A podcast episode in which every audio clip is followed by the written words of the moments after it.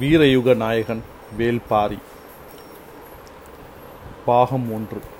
அத்தியாயம் பதினாறு. துடிப்பறை அடிக்கும் பெண் மரம் நோக்கி உட்கார்ந்திருந்தாள். அவளது விரல்கள் துடியின் வலதுபுறத்தை இழுத்து இழுத்து அடித்து ஓசையை எழுப்பிக் கொண்டிருந்தன. நான்கு பின்னல் சடையை பின்னிய பெண்கள் உள்ளிறங்கினர். வகிடி எடுத்து இருபக்க சடை பின்னல் மட்டும் யாரும் போடவில்லை. எனவே அது துடி வாசிக்கும் பெண்ணுக்கு உரியது என்பது கபிலருக்கு புரிந்தது. அந்த பெண்ணை இதற்கு முன்னால் பார்த்தது போல் இருந்தது ஆனால் எங்கென்று நினைவில்லை. உள்ளிறங்கிய பெண்கள் தாங்கள் பின்னியிருந்த சடை முடியை அவிழ்த்தனர். கூந்தல் பரவி தோல் முழுக்க சரிந்தது. மெல்ல தலையை ஆட்டியபடி இருந்தனர். அணங்குகள் இறங்குகின்றன என்றான் பாரி. மோகினி என அஞ்சப்படும் வன தேவதைகளே அணங்குகள் ஆவர். அணங்குகள் முணங்கும் ஓசை விரிந்த கூந்தலின் வழியே வெளிவரத் தொடங்கியது. கபிலர் உற்று பார்த்தபடி இருந்தார். அவரது கவனம் பாடுபவள் சொல்லி செல்லும் கதையின் மீதே இருந்தது. உரையுரை விட்டு கிடை புறப்பட்டது. கோடை வெயில் தகித்து கொண்டிருந்தது. அவர்கள் அதற்கேற்ற நிலப்பகுதியை பார்த்து கிடையை செலுத்தி கொண்டிருந்தனர். தோழியை கண்டு பம்மியபடி நகர்ந்து கொண்டிருந்தான் கோவன். அவனது பம்மலுக்கான காரணம் செம்பாவுக்கு முதலில் புரியவில்லை. நிலை கொண்டு தங்காமல் தொடர்ந்து நடந்து கொண்டிருந்தது கிடை. கோவன் மறைந்து மறைந்து சிரித்து கொண்டிருந்தான். ஒரு பிற்பகல் நேரத்தில் தோழி நாணல் கூடையில் வெண்சாந்து உருண்டையை தூக்கியபடி கிடையின் பின்புற ஓரத்தில் வந்து கொண்டிருந்தாள். முன்புறத்தின் இடது ஓரத்தில் நடந்து கொண்டிருந்தான் கோவன். அவனது தோளில் ஈன்ற குட்டி ஒன்று கிடந்தது. பின்னால் வரும் தாய்ப்பசு நாவால் நக்க அது துள்ளியபடி இருந்தது. அந்த கன்று துள்ளிவிடாதபடி அதன் கால்களை தனது இரு கைகளாலும் இறுக பிடித்து நடந்து கொண்டிருந்தான். அவனை கடந்து போன செம்பா தாய்ப்பசு கத்தும் ஓசையோடு சேர்த்து வலதுபுற இடுப்பில் இரு விரல் கொண்டு ஒரு நிமிண்டு நிமிண்டினாள். பால் பீச்சும் விரல்கள் மூங்கில் நாரை விட வலுமிக்கை வலுமிக்கவை. நிமிண்டிய விரல்களை எடுக்கும் முன்னர் துள்ளி வில்லை போல் வளைந்தான் கோவன். அவனை தாண்டி குதித்தோடியது தோளில் கிடந்த குட்டி. அது வேறு திசையில் ஓடிவிடக் கூடாது என்பதற்காக பாய்ந்து விழுந்து பிடித்தான். விழுந்தவனின் அருகில் புன்முறுவலோடு மண்டியிட்டு உட்கார்ந்தாள் செம்பா. அவன் பிடியில் இருந்த குட்டியை விடுவித்தாள். அவளது பிடியில் இருந்து தன்னை விடுவித்துக் கொள்ள அவன் முயற்சி செய்யவில்லை. முயன்றாலும் அது நடக்காது என தெரியும். கிடை மாடுகள் அவர்களை சுற்றி விலகி நடந்தன. அவளின் கன்னத்தை வாளால் தட்டிவிட்டு போனது கிடாரி ஒன்று. பறவைகள் மொய்த்து கிடக்கும் நாணல் கூடையை தூக்கி வந்த தோழியின் கண்கள் கிடையை மொய்த்த மேய்ந்தன. இருவரையும் காணவில்லை. குறுக்கும் நெடுக்குமாக பறவைகள் பறந்தபடி இருக்க அவளால் எந்த பகுதியையும் உற்று பார்க்க முடியவில்லை. இளங்கன்று வயிறு நிறைய பால் குடித்து முடித்தது. கோவன் மீண்டும் கன்றை தோளில் தூக்கியபடி எழுந்தான். உடன் எழுந்தபடி செம்பா சொன்னாள். அவள் இன்னொரு முறை வந்து கேட்டால் சொல் நீ இடைக்காவல்தான் இருக்க முடியும். இதழுக்கு காவல் இருக்க முடியாது என்று உரசி நகரும் கிடை வாழ்க்கை எந்நேரமும் காதலை பற்ற வைத்தபடியே இருந்தது. கடையப்பட்ட தயிர்மத்தின் விளிம்புகளுக்கு இடையில் விரல் தேய்த்து வெண்ணெய் எடுப்பதை போல திரள திரள காதலை எடுத்துக்கொண்டே நடந்தனர். செம்பாவும் கோவனும் அவர்கள் சற்றே கவனக்குறைவாக இருந்தாலும் தோழி அடிக்க வருவதாக நினைத்து புது மத்தை கையில் கொடுத்து விட்டு போய்விடுவாள். அதற்குள் இன்னொரு பசு கன்றை ஈனும் துள்ள முடியாதபடி கோவன் கன்றையும் செம்பா அவனையும் பிடித்தபடி இருப்பார்கள். அவ்வப்போது விரல்கள் நிமிண்டி திரிகின. விலகும் கிடைக்கு இடையில் இளம் தொட்டு காதல் துள்ளி எழுந்தது. அந்த கிடைக்கு பின்னால் வெகு தொலைவில் குதிரை வீரர்கள் சிலர் பல நாட்களாக வந்து கொண்டிருந்தனர். குலத்தலைவனின் உத்தரவு இது. செம்பாவை வாய்ப்பிழந்து பார்த்தபடி கிள்ளி நின்று கொண்டிருந்தபோது அவனது தந்தை இருட்டுக்குள் இருந்த கிடை மாடுகளைத்தான் வாய்ப்பிழந்து பார்த்து கொண்டிருந்தான். மாடுகளின் கொம்புகளுக்கு இடையில் கயிறு முறுக்கி கட்டப்பட்டிருந்த நெற்றி பட்டத்தில் இளஞ்சிவப்பு மஞ்சள் நீலம் பச்சை கருஞ்சிவப்பு என ஐந்து வண்ணங்களில் கற்கள் ஒளிவிட்டு கொண்டிருந்தன. அவனது கண்களையே அவனால் நம்ப முடியவில்லை. மாளிகைக்கு அழைத்து போய் மகனை கட்டி தழுவி முத்தமிட்டான் தந்தை. இருளிலும் சுடர்போல் ஒளிரும் என்று நீ சொன்னபோது பெண்ணை சொல்கிறாயோ என தவறாக நினைத்து விட்டேன். எல்லாம் மணிக்கற்கள் யாருக்கும் கிடைக்காத மணிக்கற்கள். அவற்றை நாம் அடைய வேண்டும் என சொல்லி கிடையை அறிந்து வர ஆள் அனுப்பினான். போய் வந்தவர்கள் சொன்னார்கள் அவர்களின் ஊர் இருக்கும் மலை முழுவதும் இந்த கல் கிடைக்கிறதாம். அதை வைத்துதான் மாட்டுக்கு பட்டம் கட்டியுள்ளனர். அவர்களின் மலை எங்கும் கிடப்பது மணிக்கற்கள் என அந்த மூடர்களுக்கு தெரியவில்லை. நாம் இந்த இருநூறு கற்களோடு ஏமாந்து விடக்கூடாது. இந்த கிடையை பின்தொடர்ந்தே போங்கள். அந்த ஊரை அடைந்ததும் செய்தி சொல்லுங்கள் என சொல்லி அனுப்பினான். வீரர்கள் அவர்களின் பின்னால் வந்து கொண்டே இருந்தனர். ஒரு முன்மாலை பொழுதில் கிடை நகர்ந்து கொண்டிருந்த போது தோழி ஓசை எழுப்பி செம்பாவை அழைத்தாள். அருகில் இருக்கும் ஓடையில் நீர் அருந்தி வருகிறேன். அதுவரை நீ தூக்கி வா என சொல்லி வெண்சாந்து உருண்டையை இருந்த நாணல் கூடையை செம்பாவின் தலைக்கு மாற்றினாள். கூடை மாற்றுவதை மிக கவனமாக செய்ய வேண்டும். வெண்சாந்து உருண்டைகள் தோளில் சிந்திவிட்டால் அவற்றை கையால் தட்டும் முன் பறவைகளின் அழகு கொத்தி எடுத்துவிடும். காக்கை கொத்தினால் தோலில் சிறு கீறல் ஏற்படும். மைனாவின் அழகோ சிறு துளையிட்டு எடுக்கும். அதுவே மரங்கொத்தியாக இருந்தால் காயமாற ஒரு வாரம் ஆகும் பறவை கூட்டம் இப்போது செம்பாவின் தலையை சுற்றி இடம் மாறியது. பறவைகளின் இடைவிடாத கீச்சொலிக்கு இடையில் செம்பா கூப்பிட்டது கோவனுக்கு கேட்கவில்லை. முதியிலே சுள்ளென கல் விழுந்தபோது விழுந்து பிறகுதான் திரும்பி பார்த்தான். தோழியை சுற்றுமுற்றும் பார்த்தபடி செம்பாவின் அருகில் வந்தான் கோவன். அவள் கூடையை அவன் தலைக்கு மாற்றினான் பறவைகள் தேனீக்கள் மொய்ப்பதைப் போல் அவர்கள் இருவரையும் சுற்றி படபடத்து மொய்த்து கொண்டிருந்தன.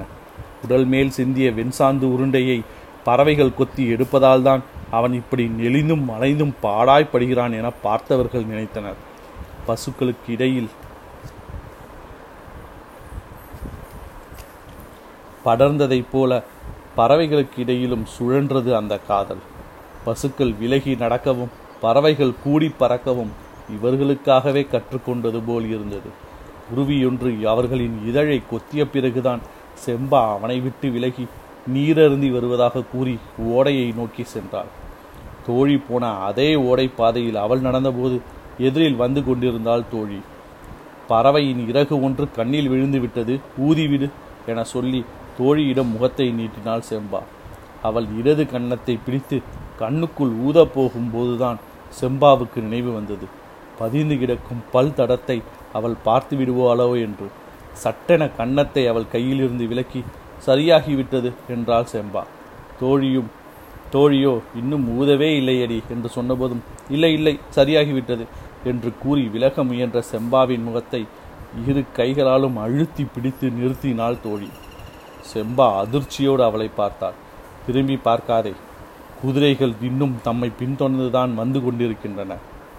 தோழியின் சொல் செம்பாவை இடியென தாக்கியது. கலங்கி இருந்த கண்களை பார்த்த தோழி தூசி இன்னும் இருக்கிறது என சொல்லியபடி இழுத்து மூச்சு வாங்கி ஊதிவிட்டால் செம்பாவின் கண்ணீர் துளி காற்றில் பறந்தது. இரவு கிடை பெரிய ஆம்பளைகளிடம் செய்தியை சொன்னார்கள். கிடையின் திசை வழியை மாற்றி ஊர் நோக்கி நடந்தார்கள். துள்ளி குதித்து கிடையெங்கும் பரவியபடி இருக்கும் செம்பாவின் சிரிப்பை அதன் பிறகு கோவன் பார்க்கவே இல்லை. இரு நாட்களுக்கு ஒரு முறை புதிதாக ஈனும் குட்டிகளை அவன் தோளில் சுமந்தபடி நடந்து கொண்டே இருந்தான். செம்பா அருகில் வரவே இல்லை. பெரியாம்பிளைகள் ஏன் கிடையின் போக்கை மாற்றி ஊருக்கு போக முடிவெடுத்தார்கள் என்பதும் அவனுக்கு விளங்கவில்லை. சரி ஊருக்கு வேகமாக போனால் செம்பாவுடனான தனது திருமணம் வேகமாக நடக்கும். அதனால் நாமும் வேகமாகவே நடப்போம் என முடிவு செய்தெடுத்த கோவனின் கால்கள் கிடையின் முன் கால்களாக மண் மிதித்து சென்றன. இரு மாதங்களுக்கு முன்னரே இந்த கிடை ஊர் திரும்பிவிட்டது. ஊரில் இருந்தது கிழவன்களும் கிழவிகளும் தான். மற்றவர்கள் எல்லாம் கிடை போட போயிருக்கின்றனர். பழக்கம்போல் முதுவேனில் காலம் முடியும் பொழுதுதான் வருவார்கள். ஊர் முழுவதும் இடையில் திரும்பிய கிடையை பற்றித்தான் பேச்சாக இருந்தது. கோவனுக்கு செய்தி இப்போதுதான் தெரிய வந்தது. பெரியாம்பளைகளோடு சண்டைக்கு போனான். அவசரப்பட்டு முடிவெடுத்து விட்டீர்கள். அவர்கள் இப்போது செம்பாவை தூக்க ஊருக்கு படை திரட்டி வந்தால் என்ன செய்வது? நமது கூட்டம் வந்து சேர இரண்டு மாதங்களாகும் என்றான். பெரியவர் ஒருவர் சொன்னார் ஆளுக்கு ஒரு திசையில் போய் கிடைகளை வேகமாக வர சொல்வோமா? ஓடி திரும்பும் வலுவோடு இருப்பது இருபது பேர்தான். அவர்களையும் அனுப்பிவிட்டு என்ன செய்வது? எல்லோருக்குள்ளும் பதற்றம் இருந்தது. ஆனால் குதிரைக்காரர்கள் யாரும் கண்ணில் படவில்லை. நாட்கள் கழிந்து கொண்டிருந்தன. வரும் நான்காம் நாள் செம்பாவுக்கும் கோவனுக்கும் மனம் முடித்து விடுவோம் என யோசனை சொன்னார் ஒரு பெரியாம்பளை. முடிப்பது என்று முடிவான பிறகு நான்காம் நாள் வரை ஏன் காத்திருக்க வேண்டும்? இன்று இரவே மனம் முடிப்போம் என்றாள் கிழவி. அச்சத்தை மகிழ்ச்சி கொண்டு கடக்க முடிவு செய்தனர். மணவிழாவுக்கான ஏற்பாடுகள் தொடங்கின. சாணம் கரைத்து தெருவெங்கும் மெழுகினர். கோவன் இளைஞர்களோடும் செம்மலையின் குடி குகைகளுக்குள் அமர்ந்து பாதுகாப்பான பாதுகாப்புக்கான திட்டங்களை தீட்டிக் கொண்டிருந்தான். இப்போது அந்த இருபது இளைஞர்களோடு இருநூறு மாடுகளும் பதிமூன்று கிடை நாய்களும் மட்டுமே இருந்தன. அவற்றை கொண்டு எதையும் சமாளிக்க முடியும் என அந்த இருபது பேரும் நம்பினர். நான் அந்த ஊருக்குள் போகவில்லை. ஆனால் வளமான ஊர். படைபலம் சற்றே அதிகம் இருக்கும் என்று நினைக்கிறேன். அதற்கேற்ப திட்டம் வேண்டும் என்றான் கோவன். செம்மலையின் மேற்கிலும் வடக்கிலும் அடர்ந்த காடு. அதற்குள் எந்த படையும் ஊடுருவி வர முடியாது. படைகள் வந்தால் கிழக்கிலும் தெற்கிலும் இருந்துதான் வர முடியும். வருவதை அறிய பழகாத தொலைவுக்கு முன்னரே கிடைநாயோடு ஆட்கள் நிறுத்தப்பட்டார்கள். மலையெங்கும் கோவனை தேடி அலைந்த சிறுவன் உச்சி வெளியில் பச்சை குகைக்குள் அவனை பார்த்தான். இன்னைக்கு இரவுல உனக்கும் செம்பாவுக்கும் திருமணமாம் பெரியாம்பளை சொல்லிவிட்டாரு என்றான் அவன். கோவனுக்கு ஆத்திரம் ஏறி வந்தது. எல்லாம் தப்பு தப்பா முடிவெடுக்கிறான் அந்த கிழவன் என கொதித்தான். மற்றவர்கள் அவனை சமாதானப்படுத்தினர். சிறுவனிடம் மாலையில் மணமேடைக்கு கோவன் வருவான் என சொல்லி அனுப்பினர். இருநூறு மாடுகளில் கொல்லி கொம்பு மாடுகள் இருபது இருந்தன. விரிகொம்பு மாடுகள் முப்பது இருந்தன. நெற்றியில் மூன்று சுழியும் ஒன்றுடன் ஒன்று எதிர்த்திருக்கும் இடிமேலியின் மாடுகள் இருபத்தி ஆறு இருந்தன. மற்றவையெல்லாம் சொல்லிக் கொள்ளும்படியான மாடுகள் இல்லை. ஆனாலும் கொம்பு உள்ள மாடுகள்தான். அவற்றை பயன்படுத்துவதற்கான திட்டத்தை வகுத்து கொண்டிருந்தான் கோவன். மலையை விட்டு ஊருக்குள் இறங்கி வந்த மூன்று இளைஞர்கள் கோவன் சொல்லி அனுப்பிய எரிச்சாற்று பச்சிலையை அரைத்து கொடுக்க சொல்லி கேட்டனர். அதை கேள்விப்பட்டு ஊரே நடுங்கியது. குலமே அழிந்தாலும் செய்யக்கூடாத செயல் இது. எங்களின் உயிரே போனாலும் நாங்கள் அதை அரைத்து கொடுக்க மாட்டோம் என்று எல்லா கிழவிகளும் சொல்லிவிட்டனர். வேறு வழியின்றி இளைஞர்கள் மலை திரும்பும்போது குறுக்கிட்ட செம்பா மூன்று களையங்களை நீட்டினான். அவர்கள் கேட்டதை விட அதிகமானதாகவே அது இருந்தது. பொழுது இறங்கத் தொடங்கியது. ஊர் முழுவதும் சாணம் மெழுகி கோலம் போட்டு முடித்தனர். ஊரே கூடி கொண்டாட வேண்டிய திருமணம். இப்படி கையளவு ஆட்களை வைத்துக்கொண்டு நடத்த வேண்டியதாகிவிட்டதே என்று எல்லோருக்குள்ளும் கவலை படர்ந்திருந்தது.